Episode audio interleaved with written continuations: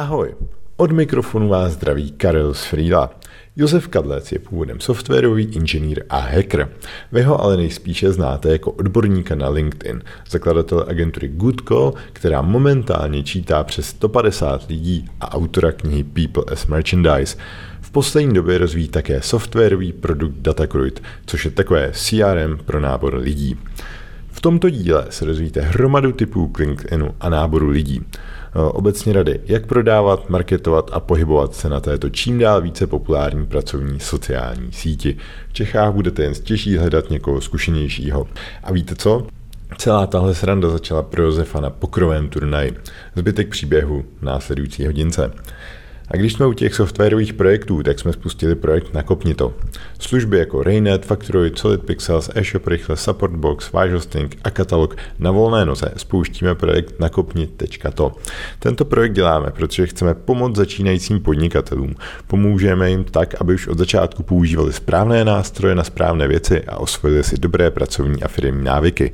Tyto služby jsme spolu navíc skvěle provázali, takže když začnete podnikat, tak obchod evidujete v Raynetu, když dopadne dopadne zakázka, tak k ní máte úkoly ve Freelu, tam si měříte čas a náklady, které na jeden klik vyfakturujete fakturoidem. A až se ozve váš zákazník, tak jeho podněty vyřídí zákaznická péče pomocí supportboxu. K tomu všemu od nás všech získáte 50% slevu na první rok všech služeb. Pokud vás zajímá více, tak mrkněte na web nakopni.to. Víme, že začátek podnikání bývá složitý, tak snad tímto trochu pomůžeme. A jestli vás zajímá, co je nového ve Freeu, tak jedna skvělá věc. Máme propojení s Raynetem. Díky tomu vidíte ve Freeu, co dělají obchodníci s klientem, nebo opačně přímo v Raynetu je možné zadávat úkoly nebo vidět, co se řeší v rámci obchodního případu. V diskuzích nově převádíme URL odkazy vedoucí na úkoly na jejich reálné názvy s možností náhledu úkolu. Zdánlivá drobnost, ale orientace v diskuzích je teď mnohem vyšší. Také umíme nastavovat defaultní sledující nebo řešitele úkolů v rámci jednotlivých seznamů úkolů. To znamená, že když vytváříte nový úkol, nemusíte řešit, kdo ho má sledovat nebo kdo ho má vyřešit. Je to přednastavené. To samé platí pro úkoly vzniklé e-mailem. Teď už nebudu zdržovat. Dámy a pánové, kluci a holky, přeju příjemný podcastový zážitek, šťastnou cestu, pořádný workout, pohodové venčení, běhání nebo co u podcastu zrovna děláte.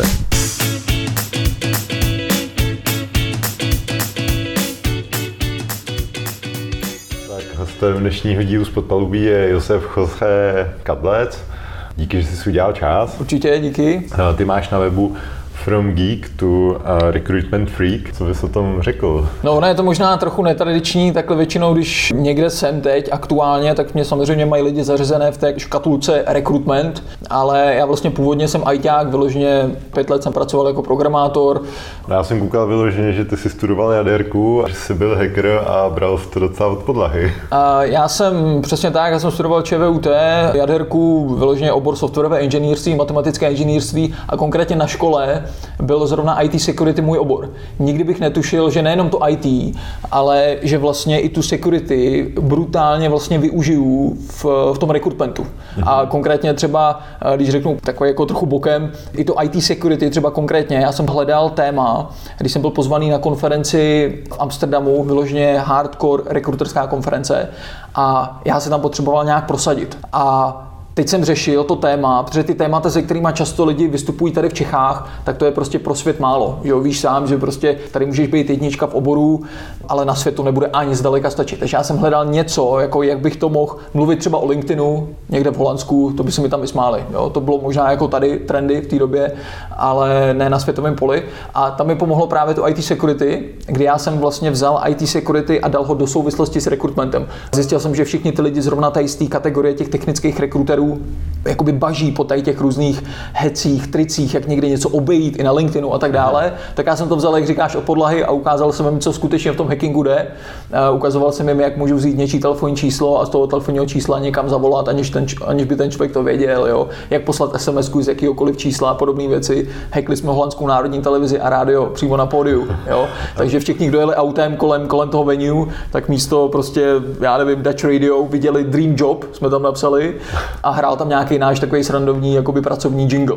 Jo. No počkej, a to se vám povedlo jak, to mě teda zajímá zrovna.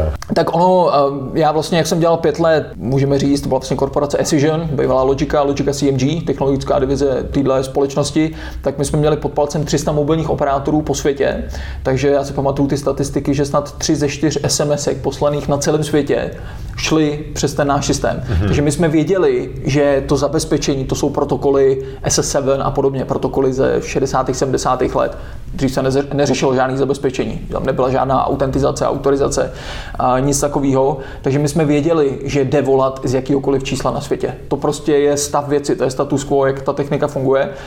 Problém byl to jenom technicky vytvořit. Takže bylo potřeba zajistit takzvaný IMSI catcher, což bylo jako srdce toho, toho produktu, pak tam byly nějaké antény, takže skutečně tam byly produkty částečně z Číny, částečně z Ameriky, české antény, tam byly od Abletronu a to se dalo dohromady a pak třeba konkrétně tohle šlo dělat. To rádio to je zase založený na nějakým jiném protokolu, ale v zásadě s malým Raspberry počítačkem a drátem o konkrétní dílce dokážeš změnit takhle to rádio v rádiusu 30 metrů. Jasně. No, takže to jsme trochu odbočili. to, to, jsme trošku odbočili, takže možná se pojďme vrátit. Pojďme se vrátit k rekrutmentu a tomu, jak se vydal vlastně do toho oboru.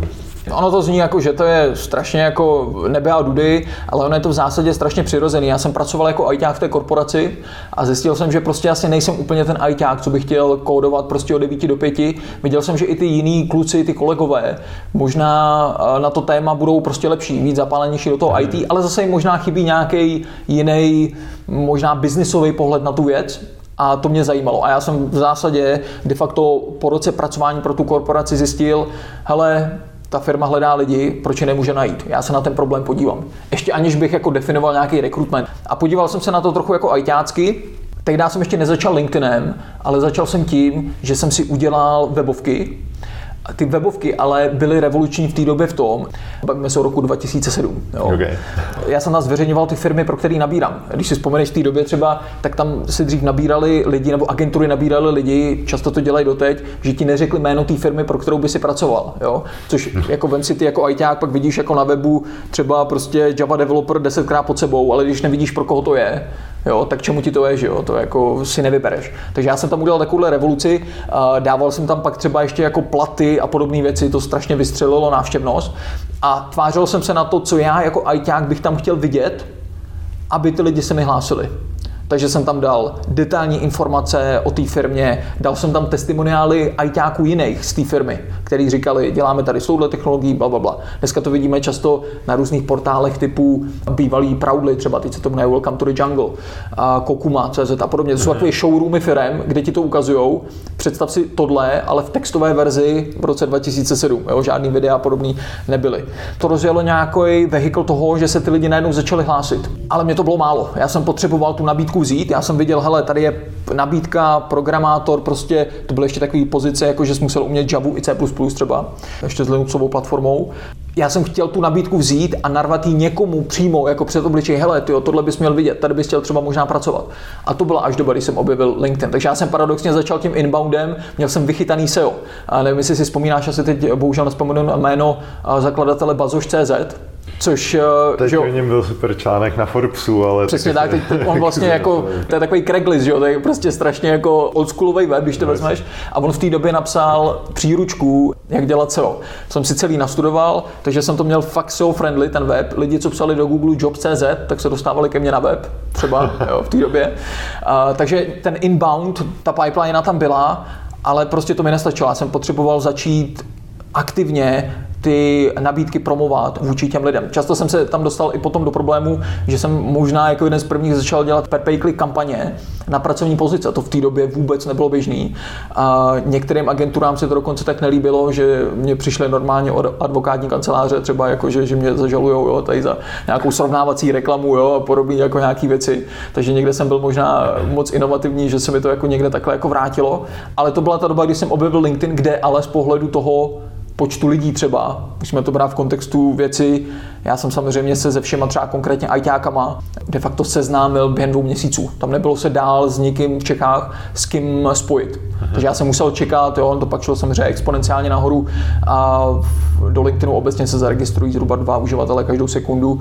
Na druhou stranu jsem tam byl jediný, který tam tuhle činnost vykonával, takže z hlediska konkurenceschopnosti upřímně, ta neskušenost a tak dále, já jsem nevěděl, že jsem jako nakupnul nějaký zlatý důl. To si člověk neuvědomí. Jo. Já jsem ještě asi čtyři roky, že jo, jsem pracoval jako ten ajťák, takže jsem chodil do té práce od 9 do 5, v 5 jsem přišel domů, hodinu jsem se vyspal a pak třeba do půlnoci do jedné jsem pracoval na tomhle podnikání, který mi jednoduše, vem si, jako když jsem nabral jednoho ajťáka, tak eh, ajťák průměrný plat prostě měl 45 až řekněme, až třeba té době 85 tisíc, řekněme, byli tam potom, měl jsem tam kandidáty třeba za 120 tisíc a bral jsem za to vlastně tři platy, takže moje provize, když jsem nabral jednoho člověka takhle, tak se pohybovala třeba kolem čtvrt milionu měsíčně a člověk si to ale v té době neuvědomí, hele, ty, co bych to jako z deseti násobil, mm-hmm. jo, což by určitě šlo, taky jak tady řešíme, já jsem byl ajťák, já jsem se připravoval na dráhu ajťáka a ne, že tady najednou budu řešit rekrutment. To než tuhle zkušenost člověk získá, což se stalo možná teď. Takže se vůbec nepovažoval za podnikatele, jenom prostě si něco dělal. A... To byla one man show, já jsem měl síť ajťáků kolem sebe, který mi pak třeba doporučoval. Byl jsem najednou na tom LinkedInu tím jako známý, takže mi ty ajťáci doporučovali eh, ty lidi, ale nebyl jsem vůbec známý v rekrutment komunitě, to ani nebyl můj cíl. Že Já jsem prostě si orientoval na ajťáky, ten bottleneck vždycky a doteďka pořád jsou uh, kandidáti. Prostě vždycky byl problém najít ty kandidáty. Jo? Tím, že nízká nezaměstnanost, že jo? měli jsme pod 2%, dneska ráno v televizi říkali, že uh, za červenec to bude díky covidu třeba nějak 3,8, takže třeba dvojnásobná, takže v některých regionech, oborech se to může teď měnit. Je určitě těžší teď získat práci díky covidu, ale když si vzpomeneme před covidem, anebo když si i teď vzpomeneme pořád na IT, a obor jako takový, tak samozřejmě v tom IT ta poptávka je pořád, tam se nic nezměnilo. Jo, samozřejmě firmy propouštěly některý, kteří zrovna to vychytali, že dělali software pro hotely třeba, a nebo i různý body shoppingy, ale jo, mám tady firmy, které prostě propustili i třeba 30 lidí, ale firmy, které mají 2-3 tisíce zaměstnanců, ITáků, jo, ale teď zase se mi hned ozvali, hele, projekt, jo, prostě 50 javistů, jo, do září, jo, takže tam, jak říkáš, tam se nic moc nezměnilo, ten přetlak tam je. Jenom abych zakončil tuhle myšlenku, to IT do toho rekrutmentu vlastně přišlo úplně přirozeně, tom, že já jsem se stal vlastně IT rekruterem, těm ITákům jsem rozuměl, protože jsem byl sám ITák, to byla velká samozřejmě výhoda. A pak to bylo jenom o tom si uvědomit, aha, tady je nějaký biznis, a rozvíjet to dál. Jo? A když se dostaneme potom k té současné situaci, tak my i vyrábíme recruitment software, ty techniky toho, jak se ty lidi dneska nabírají, prostě už to není transakční biznis, kde sedí nějaká paní a chodí tamhle CVčka a ona tam, že jak dřív byly nějaký kádrováci a říkali jo, tenhle jo, tenhle ne. Prostě tohle už jako není, ta paní si musí dneska jít a ty kandidáty získat sama z toho trhu, takže musí jít na ten LinkedIn, musí jít třeba aspoň minimálně na ty jobsy, akorát, že na ty jobsy chodí každý, že jo? takže musí si pohrát s copywritingem třeba toho inzerátu. E, musí třeba na Facebook, jo? když jsme nabírali do různých společností, třeba do zahraničí, tak tam to nebylo ani moc o LinkedInu, ale třeba o Facebooku. Takže najednou ta osoba musí mít, ten současný rekruter najednou není už jenom ten, jak se vždycky říkalo, hele, ty ten ta nic neví, ta nic neumí, ten nic neumí, tak ho dáme do HR. Jo, jo. Dneska najednou v tom HR je tam ten tlak na ten nábor lidí, že ty lidi tam musí umět marketing, musí třeba si vyhodnocovat aspoň nějaký Google Analytics nebo něco, aby věděli, chodí mi tam ty lidi, nechodí. Social media, jasně, social media recruitment, prostě tam to je to gro na většinu tady těch středních vyšších pozic dneska. Jo, takže nějaký digitální marketing, vůbec i ty technologie, být trochu jako, jak se říká, tech savvy, čím narazíme na, narážíme na tvoje produkty, prostě i, i, i z hlediska skutečně té efektivity. Je to dneska o tom být rychleji. A... Toho náboru už jsem slyšel, že už se prej hajruje i na Tinderu, či co? my dokonce, já bych se podíval do databáze, my tam máme dva hiry z Tinderu, a i když nebyli úplně jako cílený. Já vím, že na Tinderu už před pár lety byl Pilsner Urquell, tam měl, myslím, reklamu, jo, že tam měl chlapa ženskou, ale bylo to udané jako reklama ale u nás to bylo spíš tak, že nějaký rekruterky u nás byly na Trendru, že skontaktoval někdo a samozřejmě ty rekruteři už to mají potom v krvi. My máme Uber třeba nábor, jo, že řidiče Uberu, který to dělal jako bukovku, byl to ajťák, tak jsme ho uh, umístili někde, jenom protože rekruterka jela z party někde, jela s tímhle a už samozřejmě ty lidi už to mají fakt jako v zlozvyk a pohovorují každýho, že jo, prostě na potkání, jo. Fajn, hele, a ty jsi mi minule říkal eh, nějaký příběh o pokrovém turnaji, který vedl k tomu, že si ve finále to přetavil do toho nějakého pořádného biznesu, do toho good callu, tak Jasně, tak to byla právě, tadyhle one man show skončila tím, že já jsem si řekl, jo, já to tady nějak jako haslím takhle, tady jako něco nabírám, už se ta situace trochu jaký mění, už si víc lidí v rekrutmentu uvědomilo, že ten LinkedIn, jako, že to mají používat a tak dále, ale co byla situace na tom trhu, byla to, že firmy, agentury konkrétně pracovní, si skovávaly to svoje know-how, že oni umí najít ty lidi na tom LinkedInu a tak dále a nechali si za to platit od těch firm. A těm firmám, když to tak řeknu, jako neřekli, jak se to dělá. A já jsem říkal, hele, já udám tu disrupci na tom trhu v tom, že já všem těm lidem, všem těm firmám, který ty lidi potřebují, řeknu, jak se ty lidi konkrétně na LinkedInu, ale i jinde, ale a nabírají. A napsal jsem knížku People's Merchandise pro mě ta motivace bylo uh, vytvořit nějaký světový produkt. Jo. Já jsem se tam cítil něco, hele, chci vytvářet nějaký světový produkt, což zrovna kniha v angličtině je jako dobrý produkt, který člověk může vytvořit s celosvětovou působností. Uh, je to takzvaný uh, publishing on demand, to znamená, hodně často lidi si myslí, že když musí psát knížku, tak musí mít tamhle někde smlouvu s Melvillem nebo s Gradou nebo, nebo s někým takovým. To vůbec není potřeba Stačí, když to člověk je schopen napsat, a pokud si chce člověk dělat i tu obálku sám, zařídí si někoho třeba na proofreading, pokud je to ještě třeba v angličtině a není to tvůj primární jazyk. V té době běžela služba Create Space, dneska už se to jmenuje jenom KDP Publishing, ale patří to Amazonu. A ty tu knížku vezmeš, takže máš de facto, když to zjednoduším, PDF s vnitřkem, PDF obálky, nahraješ to tam a najednou se ti objeví po celém světě tvoje knížka na Amazonu. Jo, I na různých .de, jo, .indie a podobně.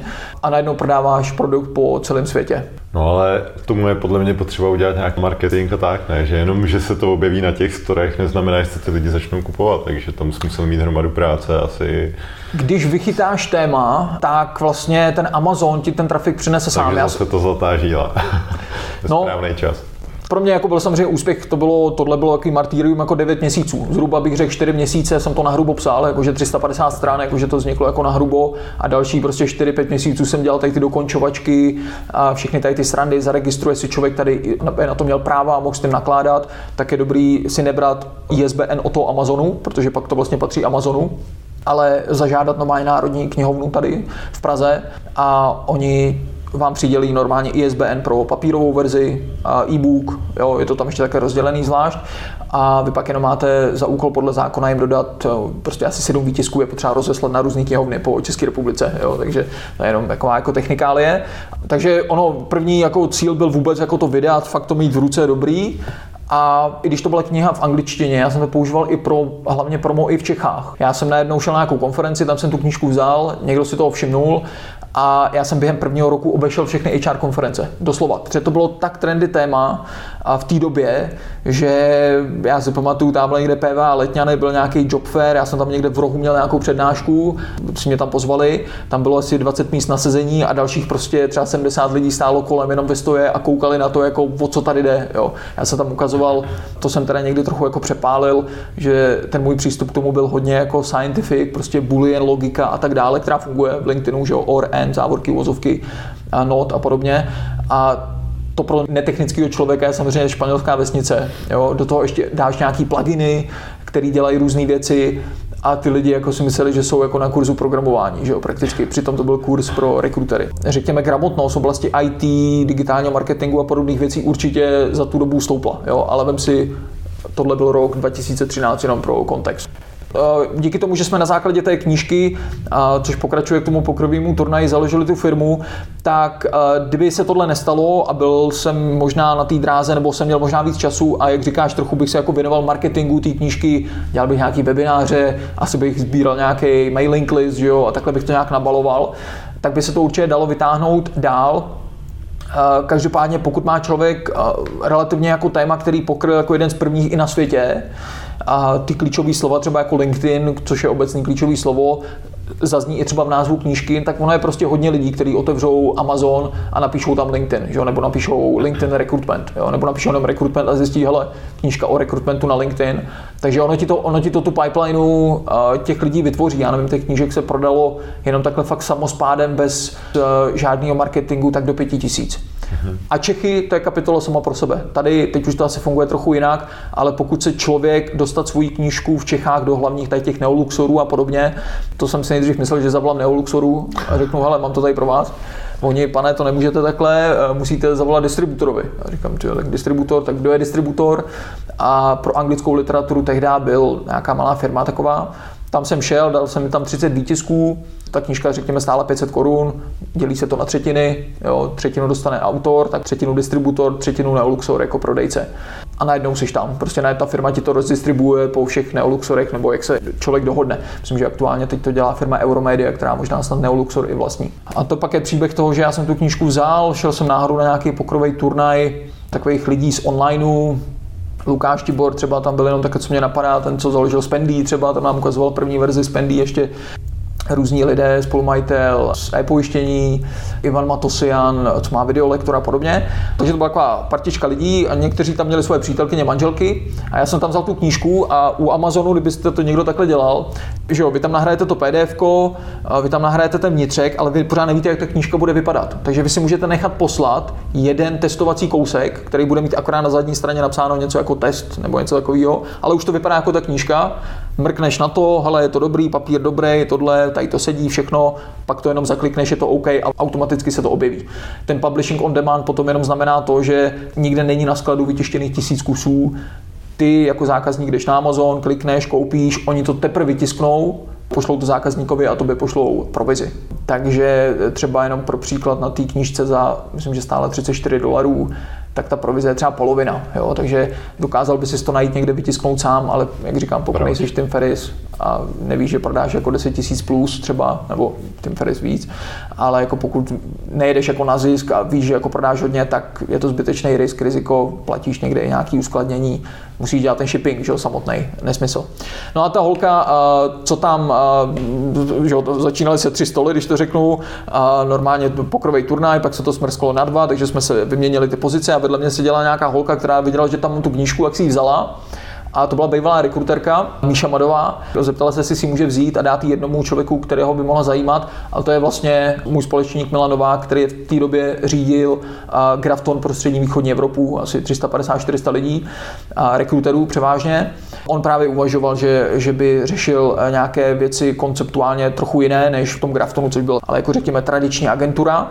Tím pádem začala éra Good Call Recruitment Academy a Data což jsme vlastně založili během, dá se říct, dvou, třech měsíců toho, co jsme se takhle díky té knize potkali. Takže já jsem věděl, jenom to je možná rada i pro, i pro tvoje posluchače, někdy člověk neví, jako, proč jako něco dělá, ale ví, že se něco stane. Já jsem věděl, že tu knížku dělám, že ji chci udělat, to je ta moje motivace, prostě i když jsem každý den si říkal, tvé, já tady pálím čas, tvé, dělám nějakou knížku, nevím vůbec, k čemu to je, ale věděl jsem, že se něco stane. Nevěděl jsem co, to člověk někdy nenaplánuje, ale věděl jsem, že se něco stane a stalo se zrovna tohle. Mm-hmm, jasně, jo, tak, tak to bývá, no, prostě, když se člověk něčemu věnuje a dá do toho všechno a dělá to pořádně, tak i když tam není a priori nějaký cíl, tak se prostě něco stane. Jinak svým podání teda napsání knížky znělo hrozně jednoduše a už jsem v podcastu měl pár lidí, co se chtěli skoro zabít. Já si pamatuju, že jsem v té době ještě docela dost běhal, tak vždycky jsem běžel, jak jsem si vždycky říkal, tyba, co, vždycky jsem získával tu motivaci, abych přišel a napsal dalších pět stránek, jo, a člověk si říká, jako, co jako fakt dělá. A hlavně potom, já jsem věděl, že chci dělat světový produkt, takže já jsem to dělal fakt jenom anglicky, to jako nebylo jako dilema. Jako je paradox, že vlastně ta kniha, díky tomu, že byla v angličtině, což si řekneš, no tak tím si eliminuju, ale hodně z českého trhu ale ono spíš ne. Podle mě to má spíš pozitivní efekt, protože i lidi, co si ji nepřečtou, protože neumí pořádně anglicky, tak to tomu dává, i když si ty lidi nepřečtou, co v tom je vlastně vůbec, tak to tam nějak psychologicky dává to, že aha, dává ti to ten půd z té autority, řekněme. Jo? Takže a lidi se nemusí jako bát někdy, když si člověk řekne, jako vždycky budeš něco ztrácet, že jo? tím, jestli to napíšeš tak nebo tak, ale zrovna konkrétně tady v tom případě mě překvapilo, kolik lidí oceňovalo často ne ten obsah, ale vůbec, hele, on zvládnul napsat knížku v angličtině, jo? Mm-hmm, jasně, jasně, jasně.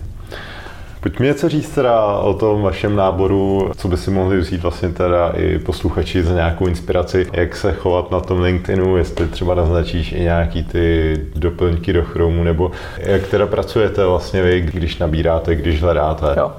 Tak my, eh, teď jsme teda čtyři společníci, tehdy jsme to založili takhle dva.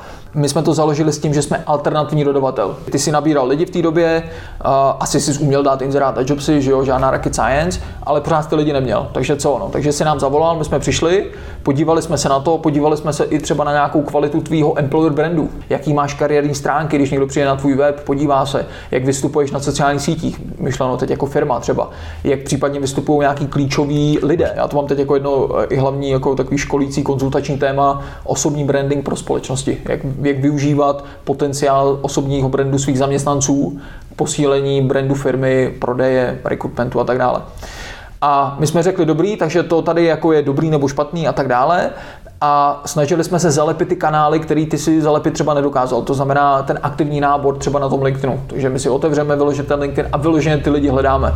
Ty řekneš, hele, potřebuju tady prodejce, bude prodávat tady software, pošleme ti třeba tři profily, ty řekneš, hele, tenhle jo, tenhle ne, proč? Protože skalibrujeme si to a potom ti dál dodáváme další lidi a tam jsou zase různé modely toho, jak tím jsme jako to inovovali, protože do té doby si byl vždycky zvyklý pouze na tu success fee najal si tři agentury, často takový jako neduch tohohle sektoru, že firma najme tři agentury, každé zadá tu samou pozici a která agentura vyhraje, tak ta získá třeba ty tři platy nebo dva platy, záleží jako na pozici sektoru a tak dále.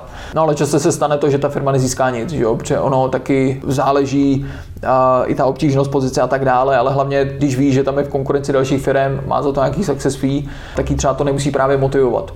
My jsme ten nábor udělali tak, že my jsme ten proces rozsekali na malé části a tu práci na tom LinkedInu, Facebooku a tak dále, až vlastně fáze screeningu dělá jeden člověk, řekněme v fozovkách levnější pracovní síla. My jsme úplně první zaměstnance vzali, takhle udělali jsme takzvaný assessment centrum, byli to různí studenti nebo jako absolventi a tak dále, nějaký třeba maminky na mateřský, co se vrátili jako HRky zpátky do práce a ty jsme vyškolili na takzvaný talent sorcery a to jsou lidi, co dělají tohle pohovor, což už je kvalifikovanější práce, tu člověk jen tak v z ulice nezvládne, a tak dělali rekruteři a ty už ale nedělali tu práci na tom LinkedInu. Takže náš vlastně rekruter má pod sebou jednoho nebo více sourcerů, v IT třeba víc. Rekruter dělal tu fázi pohovor a dál. Jo? Takže my dneska té firmě dokážeme nabídnout to, že my pronajímáme ty lidi. Jo? Takže firmy jako já nevím, Škodovka a podobně, tak ty mají naše rekrutery, který sedí u nich, anebo mají sourcery, který sedí u nich, nebo mají rekrutera na dva dny v týdnu. Jo? Ty třeba budeš mít, třeba si teď řekneš, hele, sem tam někoho scháníme, a nebo si řekneš teď, hele, já teď mám nějaký nový projekt, tři měsíce, během třech měsíců potřebuji nabrat pět lidí. No tak my ti dáme domluvíme se jak, na tři dny v týdnu, rekrutera ti ho pronajmeme a ty ho po třech měsících zase vrátíš. Neřešíš vůbec, ono jako upřímně dneska nabrat IT rekrutera třeba je skoro těžší, než nabrat jako ITáka. Jo. jo to zase koreluje s tím samozřejmě, takže si ho můžeš objednat. Protože musí mít přesah do těch technologií, nebo proč je to těžší?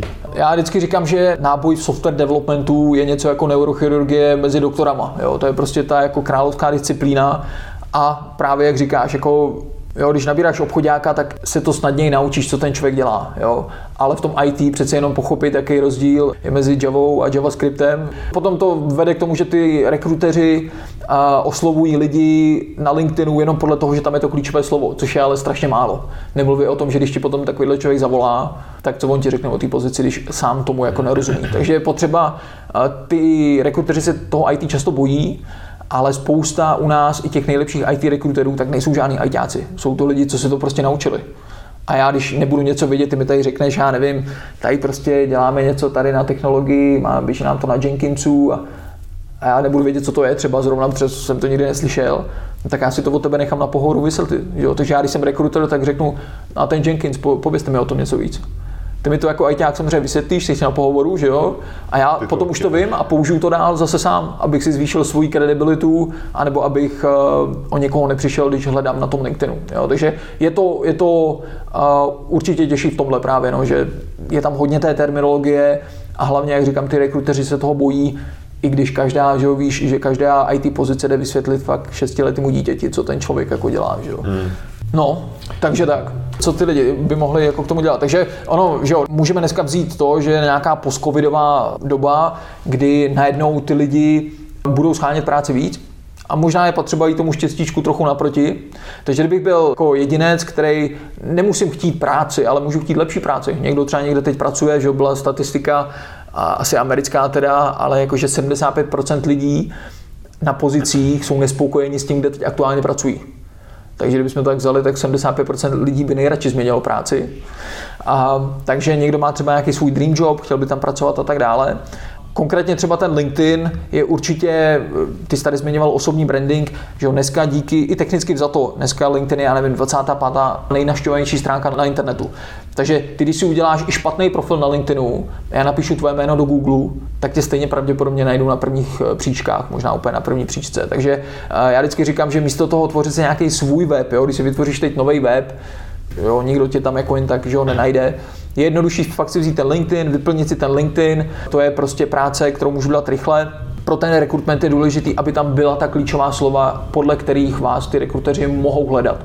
Takže možná se trochu vžít do role i toho rekrutera a říct, co ten rekruter teda asi, jak mě bude hledat. Jo? Takže asi bych tam měl eh, klidně si vytvořit nějakou sekci, v té sekci třeba about, a dát si tam klíčová slova nebo specialties, protože pokud to klíčové slovo tam není, tak ten rekruter vás pokud není zkušenější, neprošel třeba mým školením, kde budeme fakt jako na dřeň úplně, úplně, já tomu říkám exhaustive searching, fakt najít. Pokud hledám javisty, tak já ti najdu i javisty, který nemají slovo Java na svém profilu.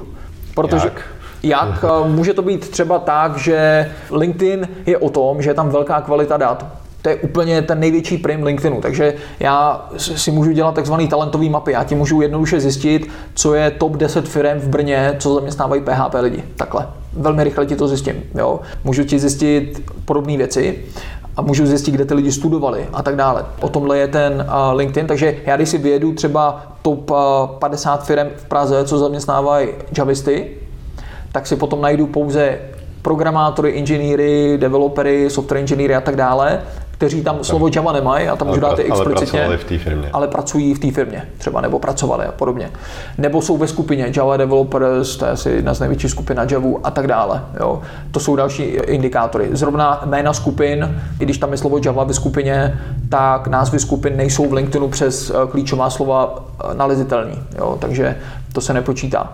Jo. Takže skupiny, eh, firmy, v jiných oborech to můžou být školy, třeba když jsi studoval tuhle školu, jsi product manager, tak pravděpodobně, když jsi studoval ČVUT, tak pravděpodobně jsi nějaký technický product manager a ne bance třeba. Že?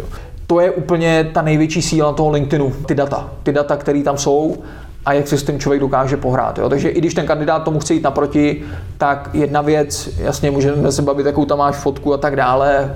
Rozumný rekruter se nebude orientovat podle jako fotky, Jde o to, že když tam tu fotku máš, je tam sedm různých kritérií, které tě switchnou tvůj profil do takzvaného all-star modu, a tam to potom funguje něco jako, něco jako vyhledávačích, že když já potom napíšu tady to třeba Pharmaceutical z Praha, vyjede mi 500 lidí, tak když ty budeš mít all-star profil, tak budeš spíš na prvních stránkách než na posledních. Každý člověk, samozřejmě, když mu vyjede 500 lidí, tak začne tou první stránkou a jede. Že jo? A teď je otázka, kam dojede. Jo? Já samozřejmě se ukazuji na těch školeních, možná pojďme začít od konce. Tam sice budou lidi bez fotky, ale budou to lidi, kteří ještě nedostali žádnou pozvánku, protože jsou na konci. A to, že je účetní bez fotky, to může být ta nejlepší účetní v České republice. To, že si nedala fotku na LinkedIn, to není přece kritérium.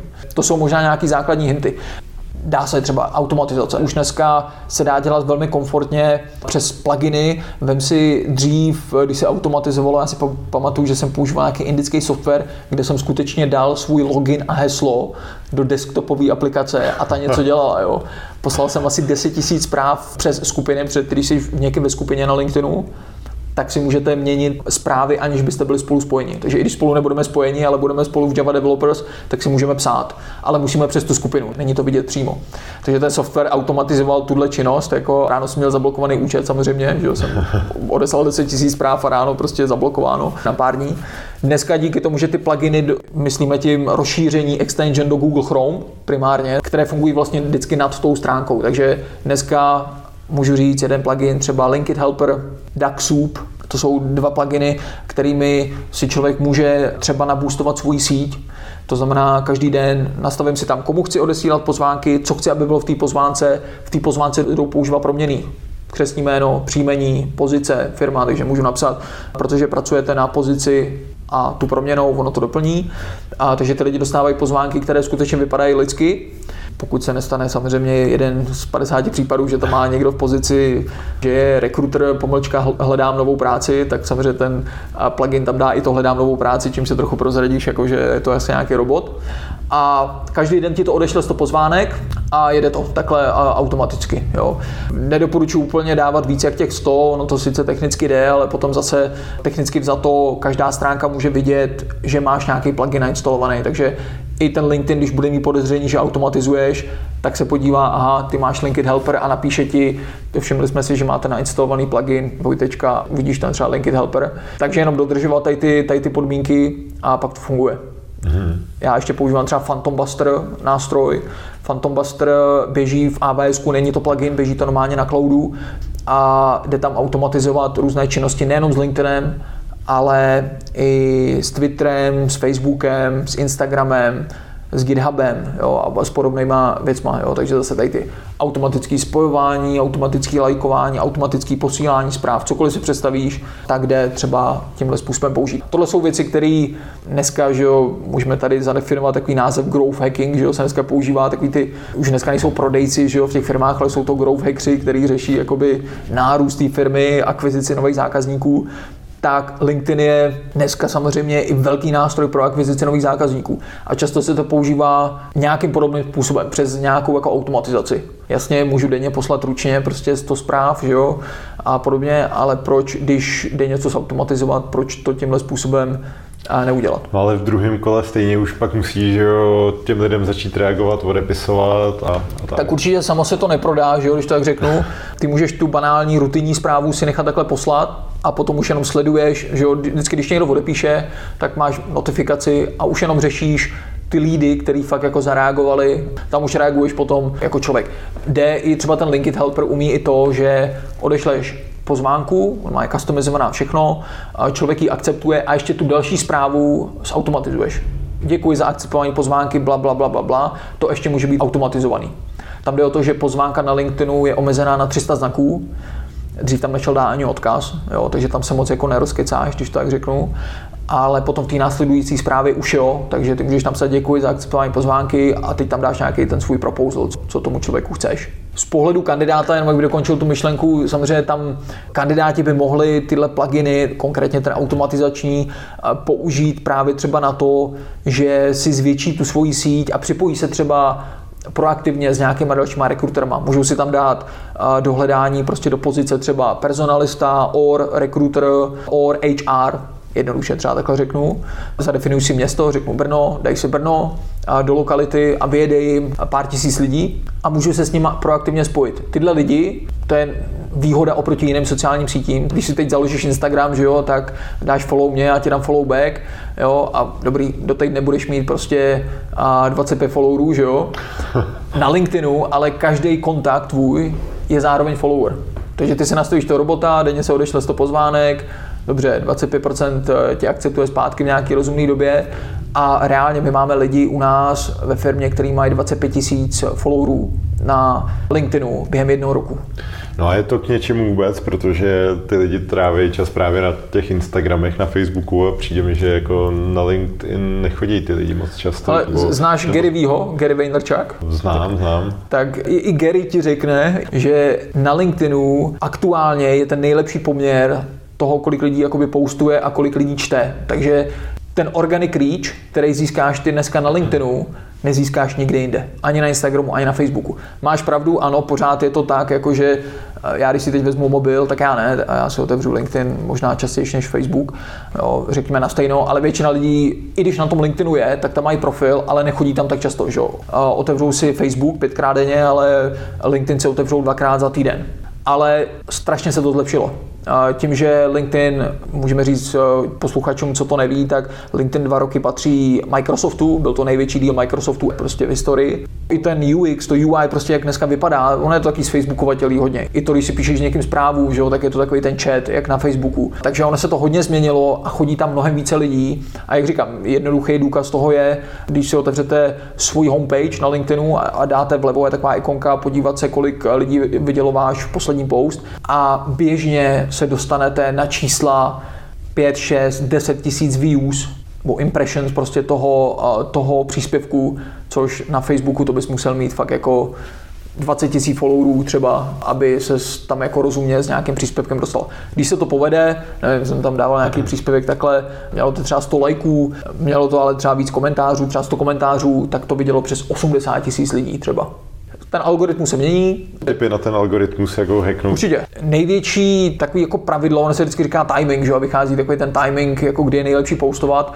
Pro LinkedIn to vychází, ono se to covidem změnilo u Instagramu, Facebooku, tam se to změnilo, ale u LinkedInu to pořád zůstává úterý, středa mezi 10. a 11. a pak myslím jo, mezi, nevím, někdy odpoledne, ale berte to spíš jako, je to o tom, rychlej engagement, to znamená, já dneska, já teď dám ten příspěvek a když hned získám pět lajků a pět třeba komentářů, tak je to víc, než když ten samý počet bych získal až o dvě hodiny později. Jo, takže to je číslo jedna. Nepoužívat externí odkazy v příspěvcích. Takže to bych řekl, že úplně jako nejvíc. Takže kdykoliv můžu, tak dá tam třeba obrázek, dá tam text, ale nedává tam žádný odkaz. Jo. Samozřejmě někdy chci dát odkaz, že jo, zveřejňuji svůj článek třeba, nebo něco podobného, nebo pracovní pozici třeba, nebo nějakou nabídku, cokoliv, že jo. Samozřejmě pokud je to dobrý odkaz nebo dobrý prostě content s přidanou hodnotou a ty lajky, odkazy to získá, tak samozřejmě ten počet těch lajků a komentářů přebije ten efekt, že je tam externí odkaz. Ale obecně doporučuji dávat ty odkazy, pokud takhle něco má, třeba do komentáře. Jde i zpětně linkovat ještě zpátky. Ty můžeš si kliknout na tři tečky u toho eh, komentáře a dát, kopírovat odkaz na komentář a ten vložíš, editnej zpátky ten post a vložíš ho zpátky takže ono ti to přesměruje na ten správný komentář v té diskuzi. Uh, jdou dneska používat, jsou nějaký možná nějaký pokročilejší typy, jestli ti třeba říká něco carousel, že máš jako fotky jo, jo. vedle sebe třeba, hmm. tak to je běžný třeba na Facebooku, na LinkedInu to možná viděl spíš jako sponzorovanou reklamu, protože ono to vzniklo, že to jako sponzorovanou reklamu můžeš dělat na firmní stránky, ale málo se ví, že to jde dělat i na osobní profil, akorát, že to nejde nativně v aplikaci nebo na webu, ale musíš si třeba stáhnout aplikaci Contentino, psáno sk, je to slovenský mm-hmm. software, contentino.com. To je takový ten software, kde si plánuješ příspěvky. Mm-hmm. A tam to můžeš třeba udělat. Jo? Takže se najednou v tom feedu odlišíš a ten feed vypadá jinak sdílení firmních příspěvků skoro nemá význam. To vždycky vidíš, pár set views to má. Takže vždycky, i když je to třeba tvoje firma, ty si řekneš, no tak já to nazdílím, vždycky, pokud to jako dává smysl v kontextu, je lepší vytvořit si vlastní příspěvek. Přesně tak, vytvořit vlastní příspěvek, vzít si tam obrázek, text, video nebo co to je. Pokud se bavíme o videích, pokud je to video do 10 minut, tak ho tam nahrát, aby to bylo nativní video LinkedInu aby to nebylo video přes YouTube. Protože co to znamená? No, když tam dáš odkaz na YouTube, tak vlastně říkáš, Microsofte, já ti teď vezmu tady nějaký uživatele a hodíme do Google. A to nemá žádná síť ráda, že jo? To je možná asi tak z těch hlavních. Mm-hmm. No, trošku jsme tady nakousli, ale pak jsme od utekli téma i takový tý fluktuace lidí, hmm. která se nějak zvyšuje, že dřív bylo běžný, že lidi stali, nevím, skoro celý život třeba v práci, teďka když někdo slaví, že tam je rok, dva, tak už se to kolikrát bere jako úspěch. Je to jako normální, nebo myslíš, jo. že se s tím dá nějakým způsobem třeba bojovat, motivovat nějak speciálně lidi? Jak to třeba máte vy u vás? Uh, ono otázka taky, jestli právě s tím chceš bojovat. U nás v Goodcallu uh, my jsme de facto jak jsem říkal, díky té knize jsme se seznámili, jsme měli jednoho programátora, jednoho rekrutera, my jsme byli dva a nabrali, nabrali jsme pět eh, prvních sourcerů, takhle jsme začali. Eh, během pěti let nám to vystřelilo na nějakých 140 zaměstnanců. Teď dokonce ve 2020 Financial Times nás zvolil jako 415. Eh, nejrychleji rostoucí firmu v Evropě. Takže ten nárůst tam byl velký, ale samozřejmě to není tak, jako že i ty lidi tam byli celou dobu. Samozřejmě to je někdy průtokový ohřívač, lidi přijdou, že jsou tam nějakou dobu z různých důvodů odejdou, ale hlavní je, že na tom trhu se koncepčně změnil pohled tady na tu věc. Naši rodiče jasně celý život pracovali v jedné firmě, a nebo nebylo to jako neběžný. A často ty rekruteři, ještě takový ty starý, jak jsem říkal, že si prohlížejí ty CVčka, právě hledali tady ty vzorce toho, jako že hele, ten tady, ten už moc jako střídá, jo, nebo tady má mezeru, že jo, co on dělal, jo, on byl asi třeba ve vězení, že jo, nebo něco taky se stane, že jo, někdy takhle. Má člověk mezeru, byl třeba ve vězení. A dobrý, ale dneska naopak, když tam uvidíme kandidáta, který 20 let pracuje v jedné firmě, tak vidíme spíš, že je to průser. Jo, protože ten člověk bude často zakrnělej, nebude mít jiný návyky, těžko přeučitelný, skoro někdy prostě nepoužitelný. Naopak dneska ty firmy hledají, jasně, když skáčeš po třech měsících, to je blbost, jo, ale dneska ty firmy hledají, kde je tam ta diverzita toho, jak si měnil tu práci rozhodně vyšší záleží od oboru, ale jako každý dva roky úplně v pohodě. Dva roky tady, dva roky tady, dva roky tady, máš 6 let, tři zaměstnance a ty firmy to dneska berou. On má zkušenosti ze třech různých prostředí, ze třech různých firm a to nám přinese sem. Jo? Takže hmm. tady se to diametrálně otočilo. U nás ještě třeba v Bootcallu ten rekrutment je prostě hodně jakoby holčičí, tak řeknu, takže 80% prostě jsou, jsou ženy že jo, na tom pracovišti, takže ještě do toho máš tady ten faktor mateřský a tak dále. Takže u nás konkrétně ještě díky tomu oboru tak se točí víc a ty k tomu musíš přizpůsobit ten biznis. To je jeden z důvodů, proč jsme třeba založili Datacruit, což je vyloženě ta recruitment, takzvané ATS, Applicant Tracking System. Pro tebe i ty lidi jsou to know-how, samozřejmě. Ty je školíš, ty vytváříš celý to prostředí. Vem si i ty lidi, co od nás odejdou, tak jsou někde, ale jsou zase na nás třeba navázaný z pohledu, že my jsme pro ně dodavatel. Třeba oni najednou přišli firmě a my jsme ten dodavatel. Ale to know-how vlastně ti leží v té databázi. Ty lidi, prostě v tady ty vazby, ten kontext, všechno, ty data jsou v té databázi a potom vlastně můžeš jít v klidu spát, že víš, že ty lidi se tam nějak jako točí, prostě tak to je, prostě to je, nemůžeš čekat, že jako 100 lidí ti tam bude pracovat 10 let, prostě stejně nebude, ale ty lidi, co pracují kolem toho úlu, že jo, ale ty máš ten úl a tam je to know-how. Hele, a funguje to teda tak, že vlastně ty si z toho LinkedInu přetaháváš lidi do toho datacruitu, což je nějaký to CRM na potenciální zaměstnance a tak dále? Přesně jak říkáš, že to vlastně CRM, akorát v řeči personalistů se tomu říká ATS. A je to tak, samozřejmě přetahuješ legálně, ono, zase kdybychom se bavili technicky, tak jako můžeme se tady bavit o tom, jak stáhnout celý český LinkedIn do své databáze. Samozřejmě v technologiích eh, se meze nekladou. A my máme třeba v Datacruitu udělaný elektronický koncent, takže náš člověk najde toho člověka na LinkedInu, a nějak se s ním spojí a tak dále, dohodnou se, screening, pokecají na telefonu, Sorcer mu domluví pohovor a pohovor třeba s rekruterem, zapíšou do té databáze a on mu už automaticky přijde po automatický schválení osobních údajů, na který on jenom klikne, že jo, propíše se tam podle zákona, zapíše se to, ta značka do té databáze, a je to vyřešené. Takže samozřejmě ty lidi jsou, ano, jsou tam, jako legálně. Jo, my tohle prodáváme jako jiným firmám. Jo. Dneska už tím, že jsme i a když se bavíme o tom IT třeba, tak zákazníci typu Deloitte tak, tak nás cvičí na různé jako penetrační testy že, a tak dále. My máme dneska ISO certifikaci, my dokážeme obhospodařit firmu, která vem si budeš mít jednoho rekrutera u sebe ve firmě, dobrý, tak budeš mít jednu licenci, ty a další třeba lidi, hiring manažeři se tam budou připojovat z pohledu aby tam schválili třeba ty kandidáty tomu rekruterovi a podobně. Takže to jsou takový ty jako nejmenší zákazníci, ale až právě tady ty enterprise řešení typu třeba Deloitte, jo, kde oni to mají na vlastních serverech, je to ve více zemích, jo, takže to bych řekl, že je takový náš jako sweet spot, že jsme v té, řekněme, střední, střední vrstvě tady těch enterprise systémů. Uh-huh, Hele, a ještě nějaký tip, když si tady mluvil ještě furt o těch sorcerech, tak něco, co třeba funguje, jak ty lidi oslovit, jak je neoslovit, jestli prostě fakt se odlišit, protože dovedu si představit, že programátor tam musí mít denně pět nabídek nebo pět oslovení klidně. nebo z návrhu na spojení. Pokud jsi javista, který tam má to slovo Java, tak jako určitě.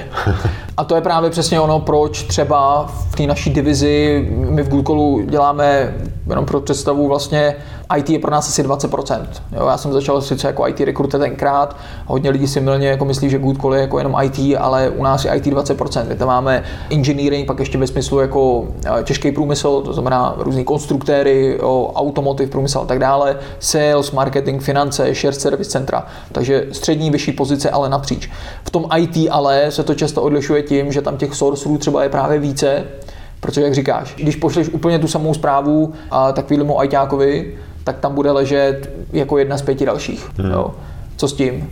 No, můžeš třeba udělat, já jsem zadefinoval takový termín video sourcing, už jsme to začali někdy přes 6 lety tohle dělat, že já ti natočím video.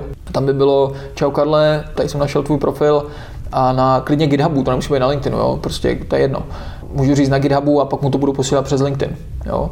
A vidím, že, že tady programuješ v tomhle, vidím, že tady dva roky si pracoval tady v té firmě, bla, bla, bla, bla, bla. Prostě to, co bys de facto psal do té zprávy, tak řekneš jenom jako video v té době jsme to dávali na YouTube, poslali, no a ty si samozřejmě z toho sedneš na prdel, že? protože ještě si nikdy nedostal video zprávu a víš na 100%, že to není a automatizovaný, i když dneska už tady jsou takový ty softwary typu Motion Lab, Personalizart, ten jejich software, kde si můžeš i, i voice, kde udělat, kde, kde klonovat hlas, kde všechno už dneska, že to nemůžeme brát, ale reálně ty víš z pohledu věci, jak se věci mají, že ten člověk věnoval pět minut času tomu, třeba aby ti natočil to video jo, a udělal. Takže ty na to nejspíš zareaguješ. Můžu říct prakticky z nějaký průměrný response rate třeba 15%, se tady dá dostat až na 100%. Máme uh, zakázky, kde třeba takhle právě na ajťáky ta rekruterka natočila 20 videí, 100% response rate. Co se změnilo tady je to, že dneska už tady zase na to jsou pluginy. Je tady plugin třeba Loom, je tady plugin třeba Clapboard od Story Express, kde ty si otevřeš třeba ten LinkedIn profil nebo GitHub nebo Facebook nebo Instagram, to je prostě co je relevantní. Klikneš na plugin, vybereš si, co chceš nahrávat, objeví se malý kolečko, tvoje webkamera takže tady je brutální výhoda toho, že tam ten člověk vidí i ten svůj LinkedIn profil, nahraješ to video, vypneš, ono se to nahraje do cloudu, máš link, pošleš mu a on vidí i to preview, kde je jeho profil, takže ještě ta, jo, by si řekl, jako i to dáš do toho e-mailu, dáš to má fotku, každý pustí video, když vidí, že tam on je v tom videu, že jo? takže jako spustitelnost toho videa je jako 100%, ale navíc od toho YouTube tady i vidíš, že ten člověk si to pustil protože ti přijde notifikace, video bylo přehráno. Tohle se dneska používá. Obecně bych řekl, že to je o té personifikaci. Jde to udělat na úrovni textu, de facto jenom popisuješ, co má ten člověk na profilu. Všiml jsem si, že pracuješ dva roky tady, ta, da, da, da, da, da. Tím pádem u něj v hlavě to jde z té kolonky spam, není to spam. Tím pádem na to spíš odpovím. Jasně. Jo, když tam bude napsáno, všiml jsem si, že máš zajímavou zkušenost s PHP, protože máš PHP programátor na profilu, tak to není personifikace, že jo, to můžeš napsat komukoliv. OK, děkuju. Jinak ten Loom je super, já teda i za mě doporučím. Používáš, a na co to používáš? No my to máme třeba zaintegrovaný přímo ve Freelu a nahráváme si mezi kolegama zadání úkolů vlastně, jo. že jako jo. prostě tady klikám, tohle to by mohlo být hezčí, barevnější nebo tak něco. Za dvě vteřiny to mám prostě namluvený, vložený Freela, kolega prostě nečte elaborát, ale zkoukne krátký video a tohle to vlastně když školím, tak to vždycky všude doporučuju a jo. pak to těm lidem taky mega funguje, že se líp pochopí. A Já to vlastně to taky používám na zadávání ohledně webu, třeba když si, hele, tady ten web, tady tohle jinak, tady no. takovýhle nadpis. No jasně, no, protože to je názorný a zároveň rychlý, že jo, nemusí rychlý jako a jsou, jsou v tom i ty emoce, že jak to člověk říká, třeba když se vyjadřuje no. ke grafice. A makej, do zítra. Ale pojď ještě na závěr něco málo třeba o sobě. Jak vypadá třeba nějaký tvůj typický den, jestli něco takového máš, nebo nějaký rutiny, nebo... Zrovna náhodou jsem včera poustoval do storíček, přes mě lidi jako tady, co jako takhle přes den dělám. Já jsem teda do storíček poustoval jako nějaký svůj jeden den, jako co, co tam je. Každý den je fakt jiný, takže Ona ještě teď něco jiného, díky tomu covidu se to trochu změnilo, protože já jsem vlastně od března teď do, do července měl mít 13 služebních cest, Ukrajina, dvakrát Polsko, San Diego a podobně, kde řeším různé přednášky na konferencích, školení pro zákazníky. A dneska i ten datacruit a podobně máme právě v šesti zemích, takže hodně i Baltik třeba a podobně, jo, takže jako různý biznisové vztahy, což mi teď celý odpadlo, takže je to ty třeba trošku jiný, než je to jindy. Každopádně je tam určitě aktuálně hodně uh, styku s klientem, jo, takže hodně dělám videokoly, i, chodím na schůzky, abych věděl třeba, co jsou i nové potřeby těch lidí a podobně. Dělám různé konzultace jako pro firmy. Třeba v pátek jsem byl úplně nejvíc strojenský firmě, co si člověk dokáže představit, prostě co vyrábí produkované a protemelíny a podobné velké ocelové věci, tak řeknu, prostě armatury. A zase o tom, jak zlepšit ten nábor, jak prostě zdigitalizovat ten nábor, takže tam třeba strávím půl dne, jo, že tam skutečně půl dne jsem a vyloženě jako konzultant, jako školitel, to záleží a tohle dělám. Určitě věnuju hodně času obsahu, takže teď třeba zrovna dodělávám anglickou verzi knihy Jak na virtuální školení, kterou jsem zdarma vydal v češtině, když byl covid, někdy v Dubnu. Teď vyjde anglická verze, tak to třeba dodělávám. Někdy takhle přijdu samozřejmě rád jako host nějakého podcastu, a zároveň děláme naše dva jiné podcasty, jo, takže tomu obsahu určitě věnuju dost času, teď půjdu zpátky do kanceláře, už se tam na mě vrhne marketing, že chtějí po mně nějaký one minute typy právě na různé věci, tak to tam rychle třeba natočíme. A určitě tam potom operativa interní, jo, takže vedení právě nějakých jako interních lidí, interní meetingy, shareholders meetingy, prostě tady těch různých operativních věcí. A celkově bych ale řekl, že takový jako ten můj mindset je posouvat ty věci dopředu. Jo? Jakože v fozovkách mě nebaví, nebaví řešit to, jestli jako něco jako hotový a tak dále. Já potřebuji jít jako dopředu. Já potřebuji, když si tady vymyslíme, uděláme nový podcast, tak ne, že se to bude půl roku řešit a tak dále, ne, prostě hned, radši dobře zítra, než prostě výborně za půl roku, prostě hned to nastartovat a hned tam, hned tam být, a na čem si myslím, že i ten můj úspěch někdy v minulosti byl často položený, že jsem prostě tam byl dřív než jiný. hlavě mi pořád hraje, tak jsou ty tři naše brandy, já jsem spolumajitel všech, takže já jakoby si sáhám do všeho pořád myslím na to, aby se to posouvalo dopředu, aby to právě někdy jako nezaspalo v nějaký jako části. Hmm. Já díky tomu, že jsem v vozovkách víc rozlítaný, tak skutečně ten každý den jiný. Některý je víc obsahový, některý je víc jako zákaznický, některý je, že se zavřeme na den a vymýšlíme nějakou novou funkcionalitu, třeba něco, co bychom někde v nějaké té části toho našeho biznesu zlepšili. A to upřímně mě možná na tom taky baví, ta flexibilita, že to není jako, že ráno v 9 začneš a v 5 jako s něčím skončíš ale je to o aktivitách, ty aktivity tam musí být. Jasně. Jsi říkal tři velké projekty a tak, tak školíš nějakou jednu konkrétní firmu jako takový v vozovkách plejtvaný čas, když to řeknu, protože skončíš od školí hotovo, jo. ale vlastně... Prodáváš svůj čas, to je jasný, ale máme vyzkoušeno, že je to dobrý, protože zase i z hlediska business developmentu tahle firma jednoduše může být náš klient v obou těch dalších třeba firmách. Takže přes Recruitment Academy tam jdeš, školíš, prodáváš svůj čas, což spíš jako ztrácíš jako hodnotu, že jo, protože prostě ten čas nikdy jako nezaplatí a ta cena toho školení a přinese to nějaký insight a přinese to business do těch dalších dvou částí, kde už je to repeated business, ať už licence, ať už, ať už nábor. Jo. Takže myslím si, že to nám mlátili o hlavu od začátku, když člověk si řekne, jako je to velký sousto. Softwarová firma, konzultační firma jako Kůdko, vlože náborová a ještě Recruitment Academy, jdeš, sice jsi v jednom eh, sektoru, recruitment, ale ze všech možných stran jdeš hodně do šířky, takže nám hodně jako lidí říkalo, hele, proč to jako školíte, když to i děláte, jo? A já říkám, no uvidíš. Jo, jakože to byla ještě právě podle mě ta doba, kdy každý měl to svoje know-how, nebo si myslel, že má to svoje know-how, nikomu to neřeknu a tím pádem vyhrajou na tom trhu. No, jenže když to know-how není patentovatelný, řekněme, no tak samozřejmě přijde první kdokoliv jiný a řekne to, že jo, a, a bude on ten líder na trhu. Ta naše první motivace byla vyškolit si ty naše první lidi, protože jak jsem ti říkal, ty talent source byli lidi v vozovkách z ulice, kteří neuměli náborovat a my jsme potřebovali nějakou akademii, kde to naučíme. Ale ta druhá strana věci bylo, že jsme normálně to know-how, my ti ukážeme benchmarky a tak dále, když přijdeš na to školení, kolik lidí musíš, kolik javistů musíš oslovit v Praze, abys to jednou nabral. Jo, přijdeš, tohle ti všechno tam ukážeme, no jo, ale to nás taky pak staví že jo, do pozice, řekněme, toho lídra na tom trhu. Mhm. Jo, pragmaticky teď možná nemoc skromně řečeno. Super. Hele, tak díky moc za rozhovor a si budeme někdy muset vydat ještě druhý díl, protože jsem se vůbec nestihl zeptat na data Cruit, expanzi do zahraničí a všechny možné další Určitě, věci. Určitě, budu rád, že tak se nastavím zase znovu. Ať se ti daří. Díky. Mějte se. Díky, že jste to poslechli až sem. Máte fakt výdrž. Jestli se vám podcast líbil, tak mi už děláte velkou radost, když to někde nazdílíte, olejkujete nebo hvězdičkujete. Aby vám neutekly příští díly, tak si dejte odběr ve vaší oblíbené podcastové aplikaci. S podpolví se loučí Karel z Freela.